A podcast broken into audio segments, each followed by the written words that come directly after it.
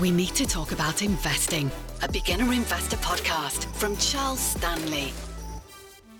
Thank you so much for being here for this episode of We Need to Talk About Investing. My name is Erica Whyte, and today I'm joined by my lovely and very knowledgeable colleagues. We got finance pros Rob Morgan, CST's chief analyst, alongside Lisa Caplan, director of OneStep Financial Planning, to answer some hugely important questions about investing through de- different decades of life. Hi, Rob and Lisa. How are you guys? Hi, Erica. Hi, very good, thank you. So now it's no secret that as we age, our lifestyles, priorities, and obligations shift. It certainly doesn't happen at the same pace for everyone, but it is true nonetheless. Things do change as time goes on. So, with this in mind, we're going to be talking to our lovely professionals about the key things to keep in mind through various decades. So, for many, your 20s might be filled with graduating, starting a career, climbing out of student debt hole, etc., etc. It also might be about traveling, interning, making ends meet, or at least that's how I spent a lot of my 20s, anyways. And amongst all the chaos and confusion that is early adulthood, it might be hard to know how exactly to start or what to do when it comes to getting finances in order. But luckily, Rob and Lisa are here to talk us through it. Uh, let's just start off with this question here. Uh, let's look at what do you think are the financial priorities in your 20s? In your 20s, you're probably into your first job, um, and there'll be a lot of change, a lot of things happening. Um, the priorities, I think, of what you can do is set up good financial habits, which will really put you in a good position going forward. It's very diff- difficult to imagine, you know, what's going to happen 20, 30, 50 years from now, but you can do some things now that'll put you in a good place ongoing. And the, the obvious things are sorting out expensive debt that you may have. Um, and not all debt is bad, I mean, um, but some is. Um, expensive unsecured debt, the priority should be to sort that out Obviously, it's got to be affordable. Um, and also, the second thing that I would think people should do is make sure they've got an emergency fund. Things happen. You need to have something to sustain you if you, for some reason, can't work for a few months. Rob, what do you think are some of the financial priorities in your twenties? Yeah, I think that's that's that's right. Certainly, debt is the is the big one, and that's you know unfortunately hanging over a lot of people. So for lots of people, it's about kind of building some resilience in the first instance and kind of um, making sure you've got you're, you're you're on a firm footing um, from that point of view so that you can work towards you know the broader goals so buying a house or um, and and you know trying to forge the career path that you that you want to but also have um, you know at the back of your mind as well the fact that you know in your 20s you've got a huge amount of time to yeah. save and invest towards those goals that are coming later on. So the earlier you start, the better and easier it will be for you when you come to uh, actually, um, you know, further down the line when you need to draw on that that that money. But it's very difficult because obviously in the in your twenties you don't have, you know, the same level of earnings. You know, you're starting off, um, you know, at the the at a lower rung on the on the on the ladder uh, in terms of in terms of income. So it can be it can be hard, but Lisa's right in terms of the um, the habits that you get into and, and kind of budgeting so that you're in a place where you can actually save money and invest money and getting into those habits so you're not missing that money going out perhaps into a savings account or into an investment each each month is really going to help you further down the line. I think for a lot of people, especially in their early 20s, um, being broke is a big part of those early years. And so definitely i think understanding understanding the the debts that you are taking on. So for example understanding credit card debt understanding student loan debt and what those things mean to to me would be a really important thing. Those are things that i wish i would have been able to have mm. been taught in my early 20s i know that i certainly didn't understand the logistics of credit cards when i first got when i got my first one and had a real sorry awakening um, with my dad making me cut up a credit card in front of him when I was about 21, 22, because I didn't understand how they actually worked. Um, how important is paying off debt, especially in those times? Can you guys go into that a little bit? What's important, really important, is that you manage your debt and don't let it get out of control. I mean, firstly, it's expensive to pay off, but also it can have a longer term impact on your credit rating, which will one day affect sort of the rate you can get to pay on your mortgage. Um, so paying debt regularly on time is the most important thing. So you it's it's managed and you're dealing with it. I, I think that's really important. Totally. And that can improve your your credit rating, right? Uh, Mm. when you do Yeah. start to pay back Absolutely. debt uh, as well, which can help when you apply for a mortgage, etc. So there is a lot going on in your 20s, of course, and you are only just getting started with your life. We did touch on that already. But what are the first kind of things you think that you need to be thinking about in, when it comes to finances or maybe even trying to dabble in investing? Um, I would actually delay investing until you've sorted out debt and you've got an emergency fund. There's one caveat to that, which is in your if you're employed and you uh, you've got a pension, make sure that you're bagging all the free money, so to speak, which comes um, with a pension, because those early year contributions, which which are invested, will make a huge difference. They've got so long to grow. That does segue me perfectly into my next question here, Lisa. So, for many in their 20s, that's when you get your first taste of full time work. And with that comes the introduction to the world of pensions. Anything specific you think that 20, the people in their 20s should know about pensions generally? I've got kids in their 20s. And when they talk to me about jobs, you know, they go getting into their first jobs. And I say to them, What's the pension like? And they say, Oh, I don't know. I say, Well, find out because different companies give more or less generously to the pension scheme. And to a 20 year old, that's completely, oh, whatever, you know. But it will make a difference in the long run. It really will. Compound returns is something that I hear about time and time again. Uh, Rob, can you talk us through a little bit about the concept of concept of, of compound returns and its importance, especially for those who have time on their side?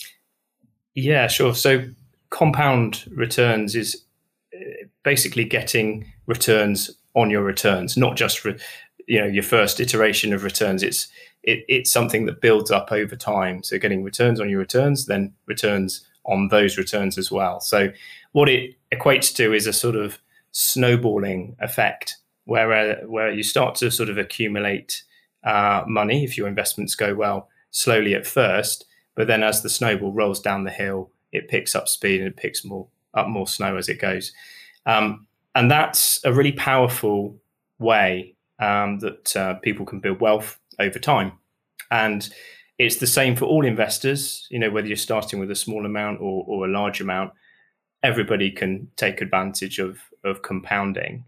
And the ingredients really are time and just patience, just leaving it alone. So the longer you have, the longer runway you have for your snowball to roll down the hill, you know, the the more snow it's going to pick up along the way.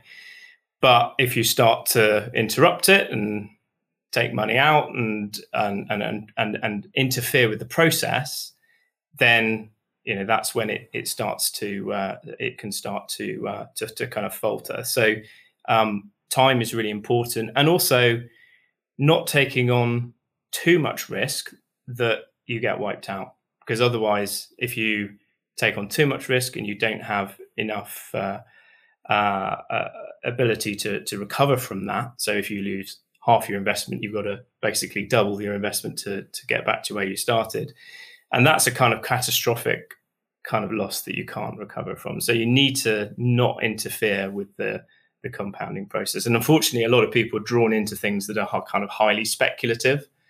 So if we think about, you know, crypto Oh, yeah. or meme stocks or, you know, those kind of fashionable things that people The hottest thing at the moment, right? The thing that the internet is talking about. At yeah, the, the, the yeah. FOMO kind Yeah. of things that everybody wants to own of, of the moment and they're wondering whether they should should follow the herd. And and actually what you want for compounding is is kind of not to try and shoot the lights out, but to have a gradual positive return that slowly ups the ante each year in terms of the the amount that you're actually making because you're getting returns on the returns you've made previously. So, when thinking about being in my 20s at least, um, FOMO or like fear of missing out or wanting to follow what everybody else was doing was a huge thing, I think, for me and also for a lot of people that are that age.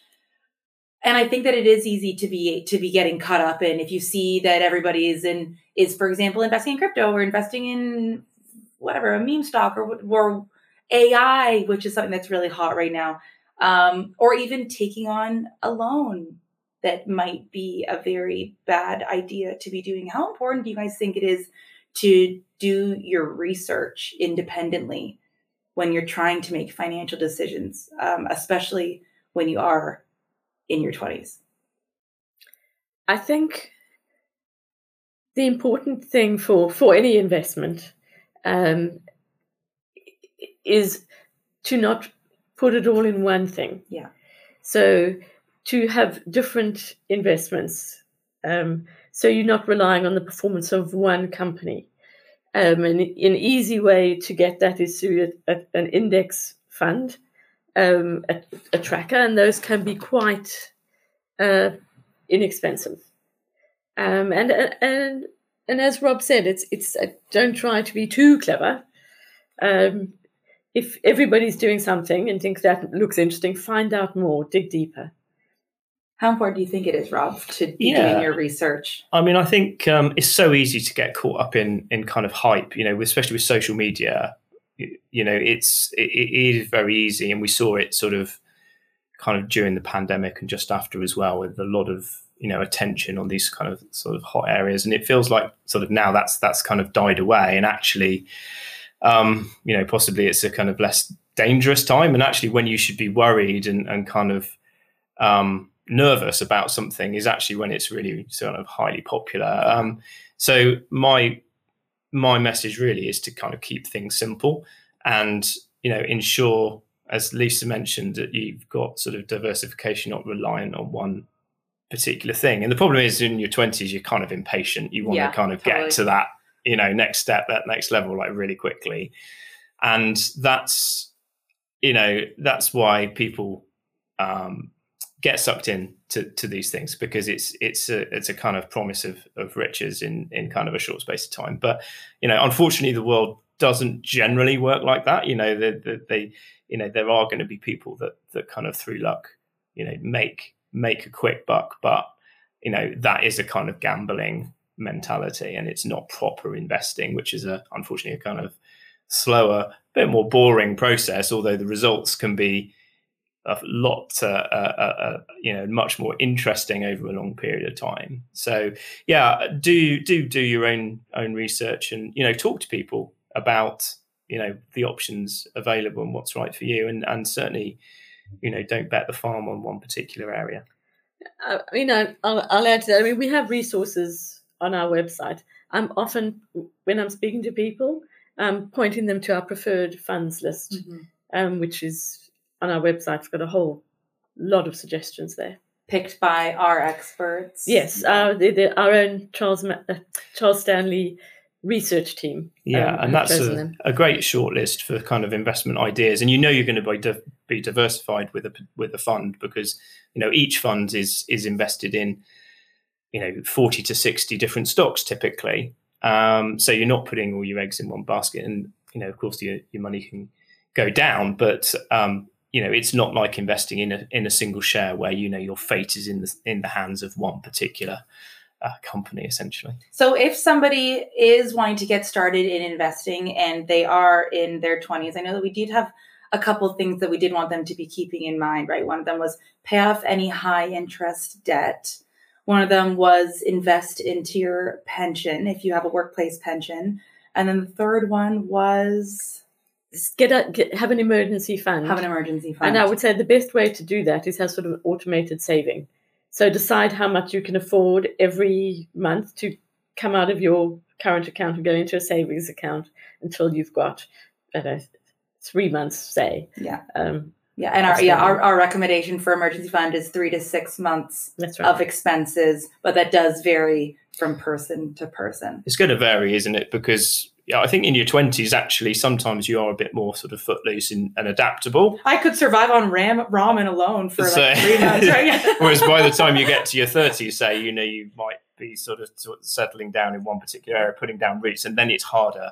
It is harder to, um, you know, suddenly change chat tack. So, you know, at that stage, you perhaps need a, a larger emergency fund. But um, yeah, certainly before you're investing, you need to pay off those debts and um, and have those um, uh, those those those the money set by that you can you can get to easily and you know, the other thing I'd say about that is, you know, the interest rates on cash have gone up recently. So, you know, shop around for the for the best interest rates and but don't necessarily um, lock in to a rate as well because you know emergency fund is for an emergency and you don't want to have to wait a year uh, on a fixed rate money. deposit to get your money it needs to be kind of easily accessible so choose the right account for for what you need there Absolutely. Well, Lisa, Rob, thank you both so much for all of that information. That was hugely, hugely helpful. And thank you to all of you for listening. So, if you're keen to learn more about personal finance or investing more generally, please do join us for one of our free webinars, download our guides, or watch our video content. Or you can hop on a free 50 minute chat with one of our experts. The road to financial freedom starts with one simple step, and the journey is about more than just money. Thank you guys all so much again. Bye bye. We need to talk about investing, a beginner investor podcast from Charles Stanley. The value of investments can fall as well as rise. Investors may get back less than invested. Past performance is not a reliable guide to the future.